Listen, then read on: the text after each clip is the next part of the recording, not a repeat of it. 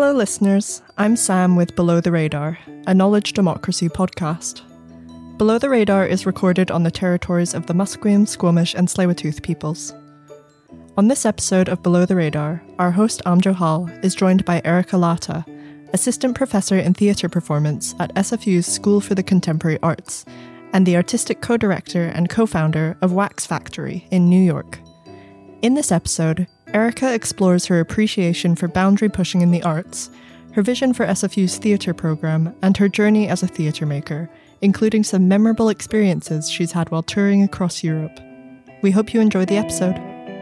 Hello, welcome to Below the Radar. Delighted that you could join us again. This week we have a special guest. Uh, Erika Latta is here with us. Welcome, Erika. Um, uh, thank you. It's nice to be here. Yeah, Erika, I wonder if we can begin with you introducing yourself uh, a little bit. Well, currently I'm an assistant professor in theater performance at Simon Fraser University at the School for Contemporary Arts.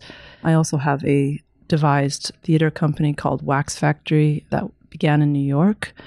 And I also work with a site specific company called Begat Theater in France, and among other companies. Erika, you've been on faculty for a year or two now? Is that almost three? almost three. Okay. Well, there was a pandemic in the middle, so it's hard to keep track of, of time. Uh, wondering if you can just share how you first of all got involved in in theater. Like, did you were you like four and playing charades, and you just kept going? Uh, where did it all begin?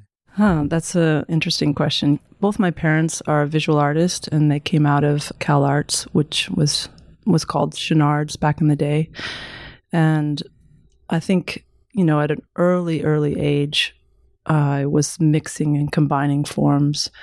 I think, I think the first, first moment I knew I wanted to do live performance. I, my parents had many friends at that time, and there was a couple of artists, Navajo and Hopi artists, that they were hanging out with at that time. So we went to see Kiva dance, and when I was five years old, and which we were invited to, which was rare. And we went and I saw the Kachina dancers coming out of the kivas. And there was this sort of rhythm and footwork.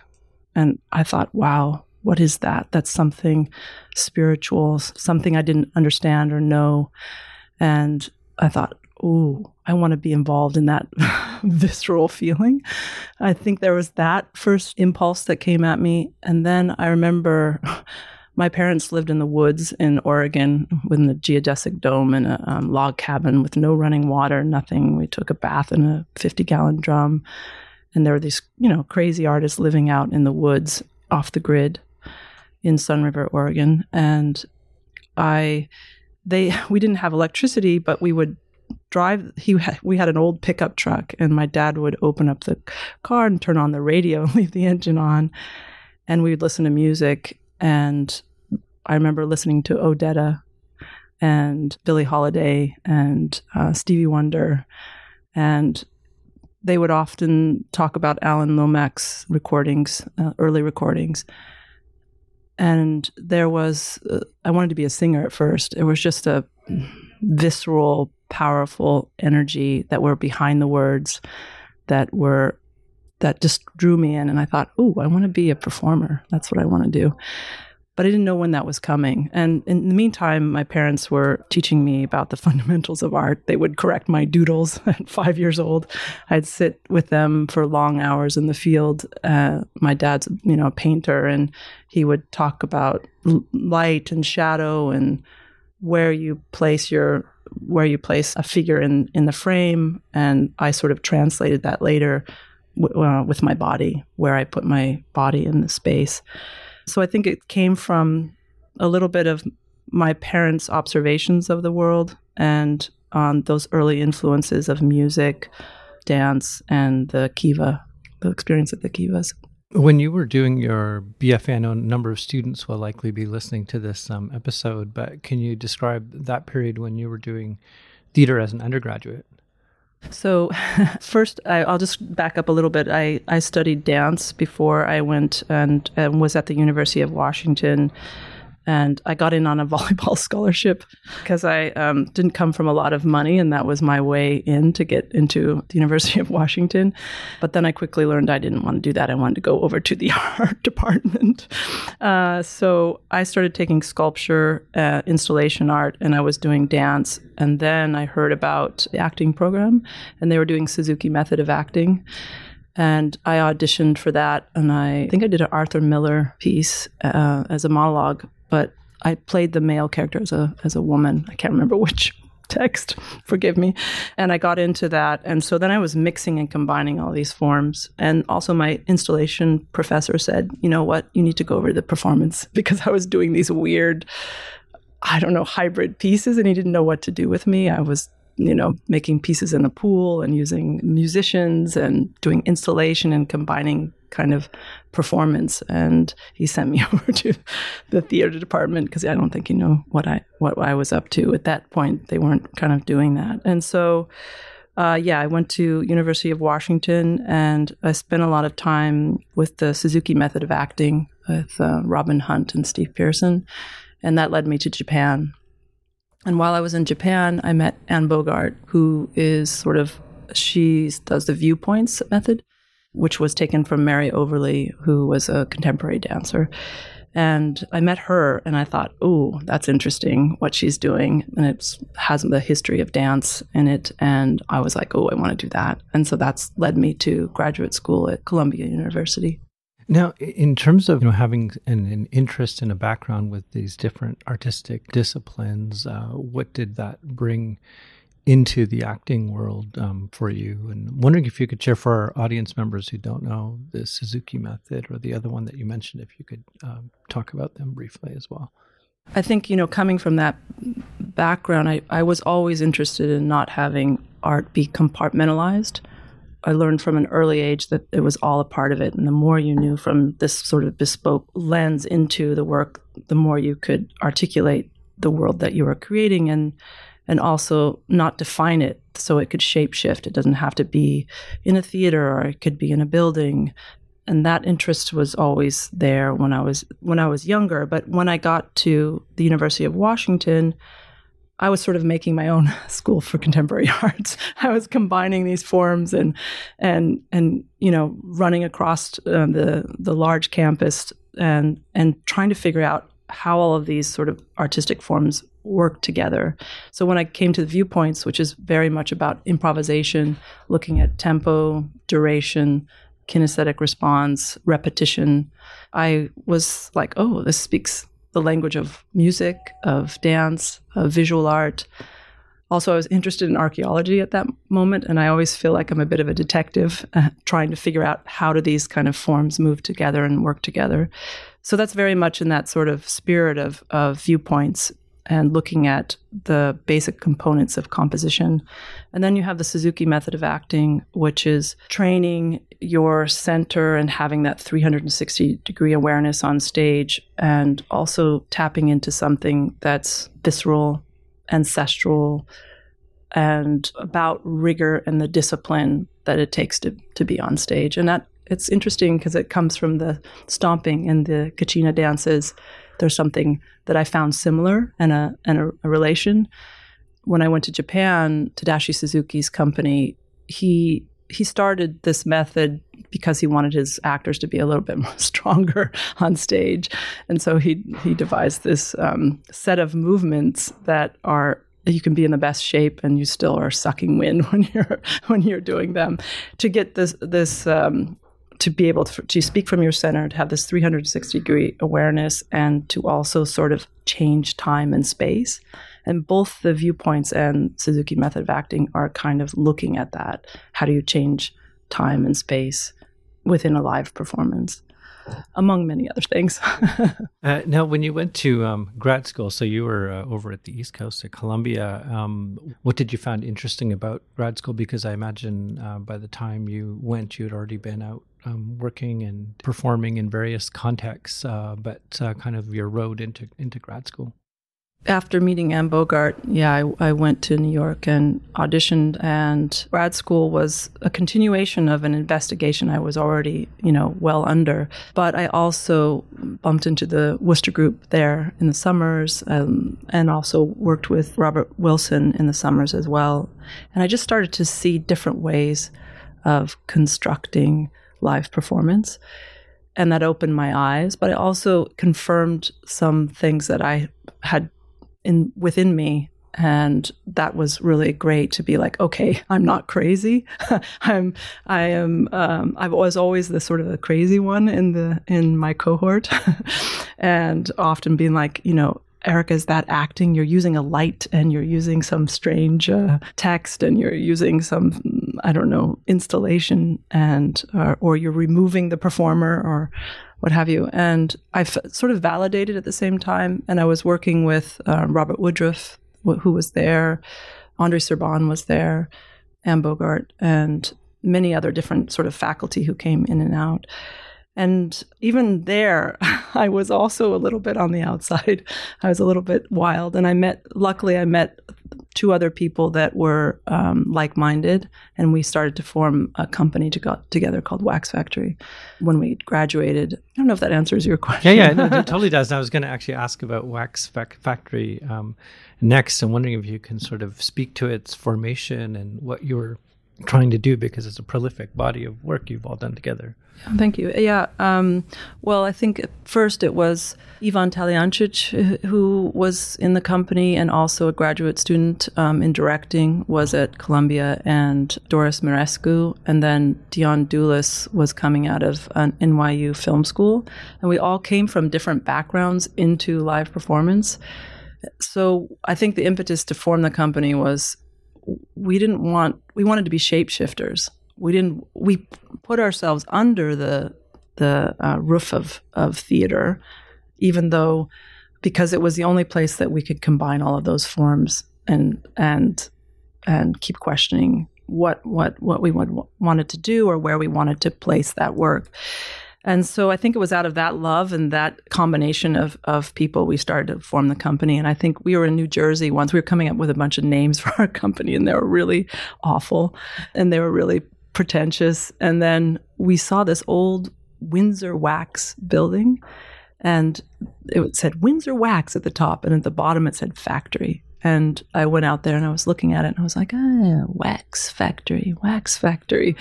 And then we are like, oh, yeah, it's malleable. Wax is malleable, it shape shifts, it's not just one thing. So we named our company that.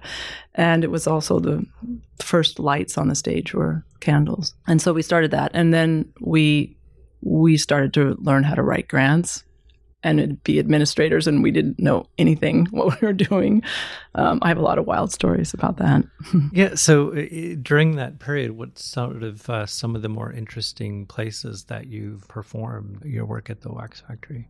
At the same time, I also started to know Begat Theater, so that also took me to Europe. And Ivan is from the former Yugoslavia, so we went often to Sarajevo, and then we started to meet artists from Slovenia and Ljubljana.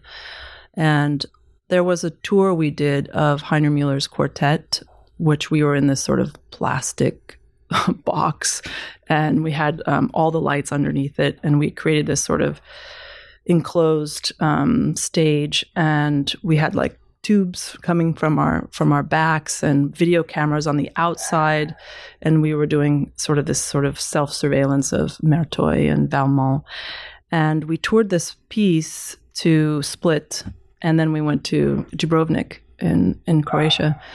And I guess that adventure was crazy. We were in the Diocletian Palace and we were performing that piece. And there was a, the floods that year, and there was also a lot of fires because the there were still bombs planted in the um, in the terrain, and they were going off because of the the, the heat. So it was just this tumultuous sort of year of floods and fires. And we were performing in the um, Diocletian Palace, and the rains came, and, and we were performing the opening night, and the, this water starts gushing through the Diocletian Palace, and we're in full makeup and we're ready to go on stage. And uh, all the lights are underneath the stage. So we, so everybody's like, our eyes just like got bug eyed and we were like running towards the electricity to shut the electricity off. And we couldn't perform. And the next we so we the next day we spent like cleaning out all of the electrical sockets and everything. And the next day we performed and there was this weird like fog around the set and and we and it was beautiful and we performed the Heinrich quartet and then we got the reviews eerie you know breathtaking blah blah and we were like yeah no there was like and i don't know what was in that muck but we, all our costumes were like destroyed and then also and then on the way i think in another piece when we performed in dubrovnik we were performing lulu based on frank wedekinds um, lulu are inspired by. And we had to go through the fires to get there and and perform in Dubrovnik in an old sort of hall there that was a stunning place. But yeah, and then also performing in uh, Sarajevo, uh, which many artists uh, during the war formed in, Susan Sontag, etc., and experiencing, you know, performing in Sarajevo and seeing a lot of bombed out buildings and also in Dubrovnik. We performed there, and we were in an old hotel that had been bombed, which has ha- has a lot of history and a lot of weight. And coming in, you know, you know, just sort of into to the environment and being very respectful of what had gone before, and and performing a very dark, deep piece about uh, love and the sort of apocalypse in Heiner Müller's quartet. So yeah, I think I think I don't know. There's many. Um, uh, also, we've performed a lot with Begat Theater, where like we're in some you know field and a bunch of mud, and you know pushing platforms around, and so Begat Theater only does work um, outside or site specifically, and I started working with them through Dion Dulis, who who had worked with them for several years, and they asked me to direct with Dion a piece by Janet Frame which was a novel called Scented Gardens for the Blind. And so it was my first time to work in France and I didn't speak French. and I just went over there and we adapted the uh, novel and we worked with 10 French actors. And I don't know for how many months we were in this field, um, moving these large platforms around. So when we were in France, I, yeah, I had nine actors who all spoke French and I didn't. And so I had to learn French really fast. and luckily, Karin Holmstrom, who is the director of Begat Theater, is from Portland, Oregon. And so is uh, Dion, but they're both living in France. Spoke French and helped me through the process. But then I learned French and um, started to work with them on that piece. And then we started to do more site specific works and sound walks. Um, and I started to, to um, design sound for their pieces. And we toured for several years the Les, Les Jardins Aveugles, the Blind Garden. And then we moved to Hidden Stories, a sound walk that's kind of inspired by Sophie Calle. And then we worked on another piece called La Dispersion, and then this new piece that we worked with in Portland called Homeland, another sort of installation, site specific audio walk with actors. Uh, in, in terms of, you know, the different disciplinary interests you have and walking into theater, there seems to be a through line that the, the conventional forms of theater is something you resist in the way that you work. And I'm wondering, um, in terms of, uh, you know, what does site specificity uh, bring to the table? Like, how does it make you think differently in terms of approaching a work being outside of um, a, a, theater context? I've been I've been to Kashmir where they do Bhand Pather theater, mm. where I saw an, an, a, part of an adaptation um, that they were rehearsing about King Lear, and it was really about India and Kashmir and property, and of course the, the actors were male, not women, uh, in the context there. And so I've seen you know various kind of places and place I've traveled, and the Balkans is such a, a beautiful, amazing uh, place as well. Like in terms of where you where you've been, but wondering we could talk to these type of experimental practices and breaking theater outside of the, the, the stage, kind of what you find intellectually and artistically compelling about that. I don't think about actually when we're working. If I'm working with my company, Wax Factory, when we start to dive into the work, we don't know where it's going to live yet. And I think we keep that question open. Sometimes it will be in a proscenium theater, but other times I just feel like we're looking at that ecosystem of collaborators and we're looking at the the material and we're playing this role of the, the detective again and saying okay what what is this how is it speaking to us and how is it speaking to us now in this time frame? And we sort of listen to the material as, as much as we can and then there's also budget and time and you can put it and what grants you can do and what dance you're you're been asked to dance funding wise and then we listen to that and and and then we see where does that material want to live. I want to say that first and foremost from my from my company's side. And then with begat they always want to work outside site specifically. They don't want the walls of the theater determining the work. So that has been great awareness as far as how do you work with community? How do you engage with the site that you're working with? How how could you take a uh, a text or a novel and translate that to the street, you have to beckett everything down, I would say, because there's more to look at. The frame is larger. And then how can you create a close up in site specific work? You're, you're oftentimes very close to the person or there's a one-on-one that's your that there's the intimacy of it and then there's this sort of wide frame of the city uh, which you're constantly negotiating as well. You can in you know indoors as well. But I think the site has taught me a lot about editing down material because you can't put a, a, long text in the street or in headphones because people will lose lose it or there's a car going by and it's like it you know so there's a different kind of listening and there's also this beautiful thing that we've discovered is sort of this live cinema outside where the whole whole city becomes the possible stage and the possible players.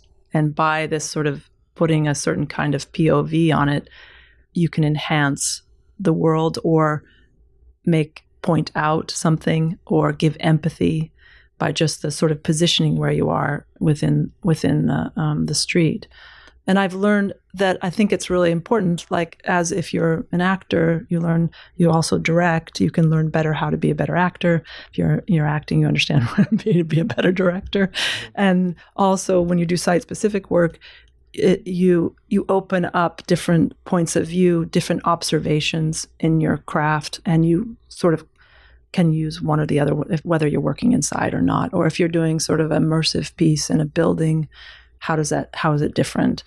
And i think what you really think about in site specific work is the audience's journey and mapping that out. You're very strict about how that is because you have to take care of them. There's a car mm-hmm. going by and you have headphones and how how do you do that if you're doing that kind of work? Or the audience's path becomes integral into forming the work and the site with which you're working off of. And that sort of not doing just a one-off into a space, but that you have a dialogue with this with the area that you're working with or the community that you're working with. That has been very fruitful and eye-opening, and also you have to slow down a bit when you're working site specifically. Hmm. We just had a performance on Sunday with uh, Karen Jamieson Dance, who she's been running a, a, project called the Carnegie Dance Troupe, who are from their mid 20s to mid 80s residents of the downtown east side. And they rehearse out of the Carnegie Center and out of the World Center at, at SFU. And more recently, they've been doing the performance at SFU. But when they started them several years back, they would actually go from Main and Hastings down the street snaking through with you know whatever dance work that they were doing. And of course there was no permits. There was nothing. And these cop cars would go by and kind of like look at what's going on. You didn't know if it was going to get shut down or not but the cops didn't know how to read it.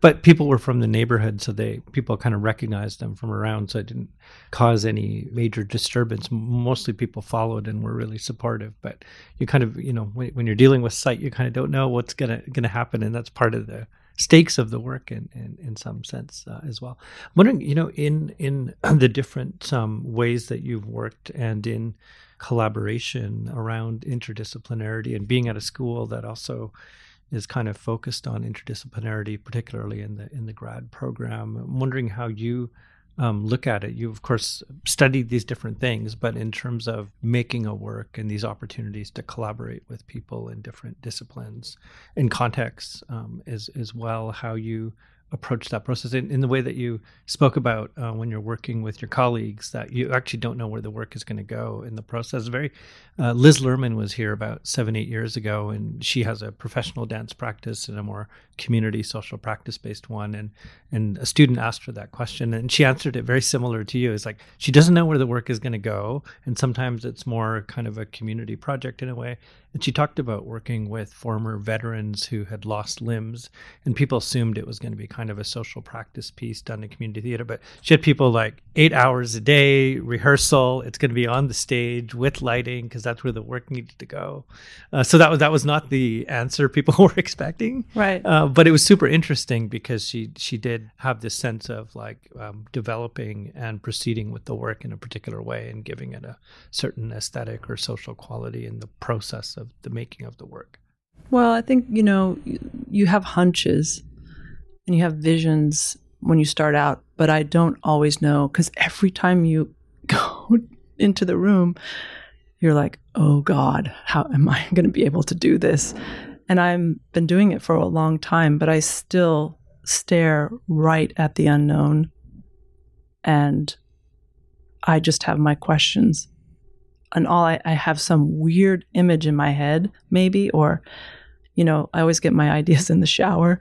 And, you know, I just start thinking, okay, mm, this piece might go next to this piece. And I start rearranging like a kid those objects and ideas and try to trust my first hunches and listen to my collective because they have beautiful far probably far more beautiful ideas than I do.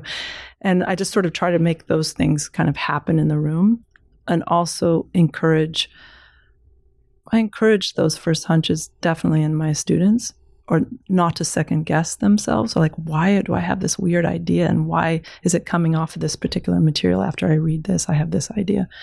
And I think that you just have to get all those first hunches in the room and and sort of play with them and then start to edit them later. And then in the middle of that process, you will doubt yourself.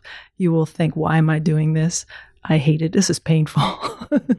and uh, also, it's joyful at the same time. So there's a strange mixture. But I do feel it's like yeah it's like a strange collage and some things that you've been ruminating for a long time will come back into the room and you don't and it doesn't fit in one piece but it fits in this piece so there's always this kind of past and the present mixing in in there but um interdisciplinary yeah um, I don't know. Do we like that word? yeah, yeah, I know. exactly. do we like that word? I, I, I think it's I would just call it, yeah, intense listening to the elements of what you dragged into the room, you know, and how do you, how do you keep listening when you actually when you know you've been doing it for a while it's a little bit harder. You know when you're younger you have your ribs open a little bit and you're and you're not so much in in judging yourself i hope. But um um yeah I was going to ask you about this adjusting to teaching, becoming a, a, professor. You've taught before, but coming into like a job, job type job, and and how do you maintain artistic practice while being a professor? This is the age old question, of course. And uh, you know how do you how do you manage that? Because you're you're an artist at heart who happens to teach, but you have those artistic impulses and kind of I guess it's a it's a part of the, the feature of this school in particular, where people do have an active practice, how you manage all of those things or not manage them for that matter. I wonder what I can say off the record. yeah. Okay. Um, I'll first say I don't know how I manage as a single mother. Um, I don't think um, it's set up for single mothers at all. Um, so I'll say that. I don't know how I manage anything sometimes. But as far as, yeah, I'm a practicing artist first. I would say. And I'm learning what academia is. And I'm also trying to open the cracks of academia. I'm still balancing that out I definitely think that that's uh, an interesting ride. And I also know very well that when I come into the room with my students, I think of them as all emerging performers and creators and creative thinkers.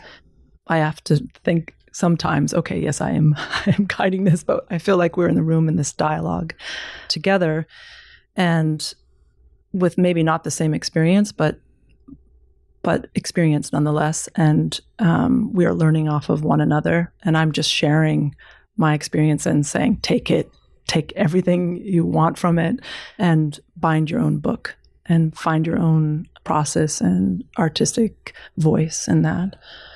So academia sometimes can be restricting. It takes a long time to approve something in a meeting. It drives me crazy. I don't know. I'm sure Elspeth will, um, Elspeth Pratt will get on my case for saying that. Um, but She I think she'll probably probably agrees agree. with you, yeah. she agrees. Um, so I'm learning the the role. I'm learning the environment of academia and how to push inside of there and also learn from my colleagues and balance my professional life with my personal life and encouraging these incredible amazing young artists of the future.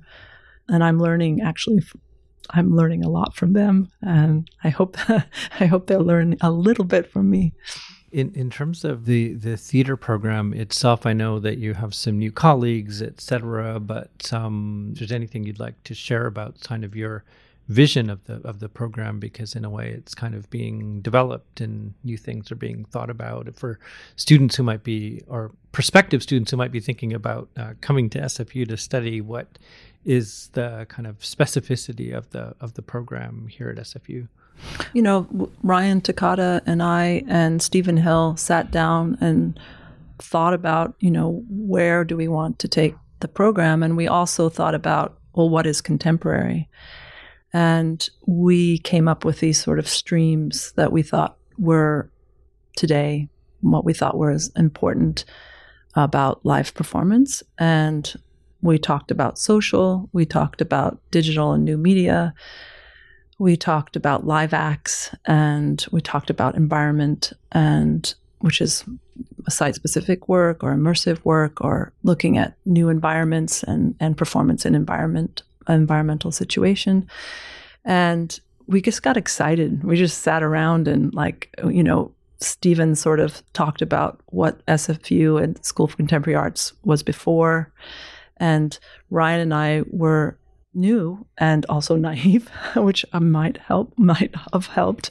And we we thought, okay, how do you survive in in now? You have to know many different elements, many different fields. You have to be a shapeshifter. You have to be a creative thinker. And so we thought about how can you become a creative thinker? Well, it's not just about acting, it's not just about directing, it's not just about lights and sound, it's about all of those things and all of those combinations. And we also wanted to have practicing artists in the room first and foremost. And I think that's the mission of the School for Contemporary Arts in general is having well-rounded, versatile makers. And so we just pulled back and looked at that and and risk takers and for students to be able to be rigorous to be able to define their process to be able to articulate it and document their work and be excited about that and step out of the school for contemporary arts not waiting for anybody but to make their own work and to maybe form companies of their own of course, we all know that you're going to have to do side jobs. We all did them. And I did them. Oh, man. I've been looking for quarters in my pocket. I don't know for how long. And I still do. I have that survivor technique. You know, I'm always, um, well, if this doesn't go well, I'm, you know, I'm going to, I start collecting cans on the side. Still, what, what, you what are the odd jobs that you've had to do on the side while you were in your more experimental phases where the money wasn't coming in? Oh my God. I've done everything. A lot of a lot of catering, a lot of waitressing. I've done oh my God. I used to do these things where you pack gifts for for Christmas, you know, and you're in this weird room in New York and you're like making these weird gifts or I've, you know, always keep your books and keep the labels on your clothes because you can resell them. I've been in Strand many times, Strand bookstores selling our, our art books and asking other people, you got any art books you don't want or doubles? And, or I've been a personal assistant many times, worked in galleries, worked in production offices. I've also, oddly enough, you know, when I was in Sleep No More, I started to know the team there and they asked me to lend my mind to a project with, I think, I don't know if I'm allowed to say Samsung, to do sort of like something that was commercial at the same time, but in, innovative, like immersive theater. And that was interesting to me is that you can sort of take your creative mind and I, I, often one time I got interviewed for ad agency. I was like, "What am I doing here?" but I was like, "Oh yeah, I, actually this would be interesting. I could, I could, I could do some commercials. I could." I, and then I started. I have a, I have a whole book of of possible commercials just in case I need that. I think also as a, as you know, when I got this job, I've never had that sort of, you know, I've taught other places, but the stability of that well, you're never really, you know, you're always up for review. But there that stability never existed. And and you have to be okay with being spoon fed the unknown. And you you're that's your makeup also as an artist. You don't know when you're coming into a room what it's going to be. If you're okay with that unknown and wearing that jacket of the unknown, you're going to be all right. And one thing is is that even in my position now, I don't take it for granted at all. And I'm also like, well, I better buy this now because I might not have it later. you know, that's what I, I'm like, okay, I'll get this couch. At least I'll have a couch or I can sleep in my car, which, um, which is also because I came up, I came up very, very poor. You know, I stood in a lot of lines for government G's and, um, I'm always ready just in case I might have to do that. There's a lot of off grid experimental communities around here. This is BC after all. Exactly. yeah. so we just happened to have a recent graduate of the theater program right here. And uh, let's see if, if she has a question to ask Sam. Oh boy. Putting me on the spot here. Hi, I'll just quickly introduce myself. I'm Samantha Walters. I work here in the Community Engagement Office, and I'm also a freelance performance maker in Vancouver. Yeah, I guess I've been very entrenched in the program for the past four years as well, and I've had these conversations with you and others uh, similarly, but I'm curious of your insight of like why training performers matters now so I think that's a question I get a lot of, of being a performance maker is why right now when there's so much going on? Mm, that's a good question. I think I question that all the time. Even this this sort of piece that I'm making now with the students next spring called uh, "Strange Joy," which is, and I think in every work that piece that I do, I question. Here we are, we're going into these sort of lower depths of spaces where we collaborate and we make work, and the outside world is raging and in turmoil. But I think that that what we do matters, that it brings us together, that we are privileged to practice collaboration every single day, which is amazing, but it's also thank God we do that because we bring that back out into the world. We understand how we can have a dialogue and how to collaborate even in this office and beyond. And I think that empathy that you have to have to be a artist and that truth or at least to understand that, that there's many perspectives to the truth and what is the truth expands into all that we do and all that we encounter inside of the walls of academia and outside and that voice matters in in the minute exchanges that we have at a dinner party or the minute exchanges on the bus or or in a rehearsal room changes our ability to listen to one another. And i think that at the heart of what we do is listening. If it's not listening to the elements with which uh, creates a live performance it's listening to one another. And i think that is is vital and important and art can change and bring us together and it can bring politics into the room and change it with one piece of work. I think.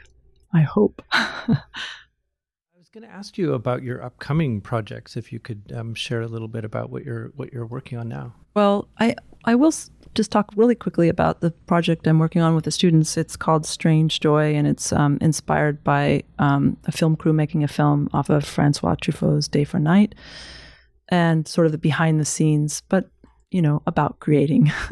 also, um, so I'm kind of I'm really fascinated about looking at those meta layers between theater and film, and that vocabulary and also the landscape of one's mind, what that looks like on stage while creating. It's quite mad, but it also has that film vocabulary of cutting between close up, the wide, and the medium long shot, and using that vocabulary in in a thea- in a theater. So I'm working on that with the students next spring at the main stage, and we have three months to make it. We're crazy. Um, so there's going to be a lot of live feed, pre-recorded material, and we're looking at behind the scenes and and in this case there's no off stage so it's all on and so what's that mean once they come off a scene and there's a documentary crew right at them i'm ex- that's a piece that i've been working on for a while with professional actors and have been writing it but now how to adapt it with students and and to um, have them come in and and also write with me and make the work. And then I'm working on, I just worked on a piece called Homeland, which was um, a collaboration with Begat Theater and Hand to Mouth Theater Company from Portland. And we took two years to write, write and work over Zoom, which I thought I was just gonna. Uh, that was hard and four different writers on it that was developed and it was a site specific piece about questions about home displacement and land. And um, we did the first version in Portland, Oregon recently in September. So I'll be going to France to work on it there next spring. Again, a site specific piece, and audiences have headphones and, and walk into sort of temporary shelter and listen to the voice and the land with which that where that shelter is. It's a very tricky work and to define what home is and land is. It brings up many sad things that have existed over over time and where we are at now. And obviously with displacement being a primary theme to the work as we see um, with the climate change and war those stories coming to the forefront and how you can't edit all those stories down to a, it's really hard to edit stories down to one or two to define that. And i'm working on another pieces called traces that um, ivan Talijančić, my um, co-artistic director of WaxFactory uh, based on sophie Calle's work. Um, also a site specific piece where you follow sophie call through the streets. What else? Oh and um, i'm i'm working on a i'm writing on a script um, but I'm not going to say what it is yet. Eric, I know that you uh, brought something to read as well. I'm wondering if you'd be willing to share. Yeah. So I don't, you know, I don't know why I, I brought this poem. Uh, this was at the Academy Schloss Solitude, which I highly recommend for young artists.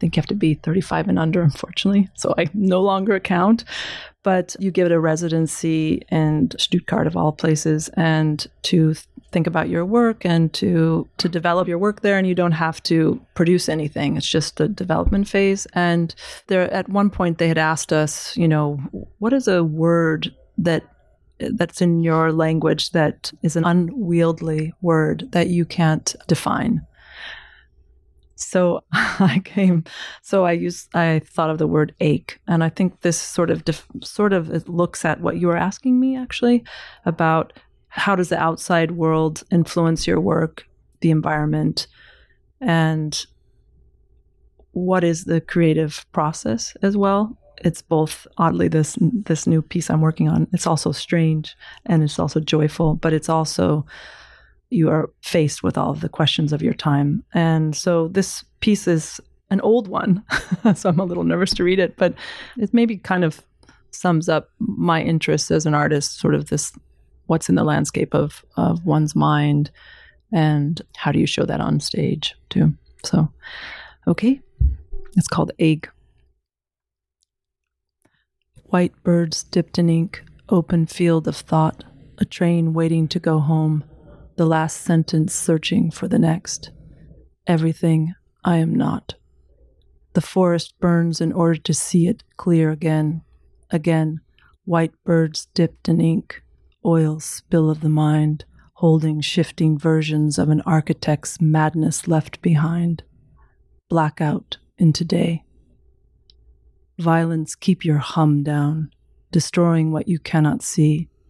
At best, an idea will come round. Stretch your soul before me. You're looking pretty good ration the rational, and everything is fine and understood. Oh, shifter, pacemaker, double incision, pull the stitches out and stop pretending. You don't know any more than I. It's all ridiculous and insane. We are spinning round and round, stargazing mind twisters of an unknown hurricane. The Savior is running, and even the soil you will lie in is polluted the grave digger already dug his own. You're standing naked, history was written, start again, fool. It's all working fine, we're moving in time, then drop your body in. But that will come later. What will you do with me now, now that youth has visited? Stroll in the park, turn out the light when the memories go dark? What will you do? once you begin. Unplug the machine when the pain is too great. Does I love you mean I end with you?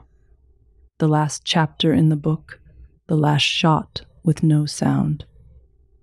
Turn the pages gracefully then and settle in. My darling, do you want another gin?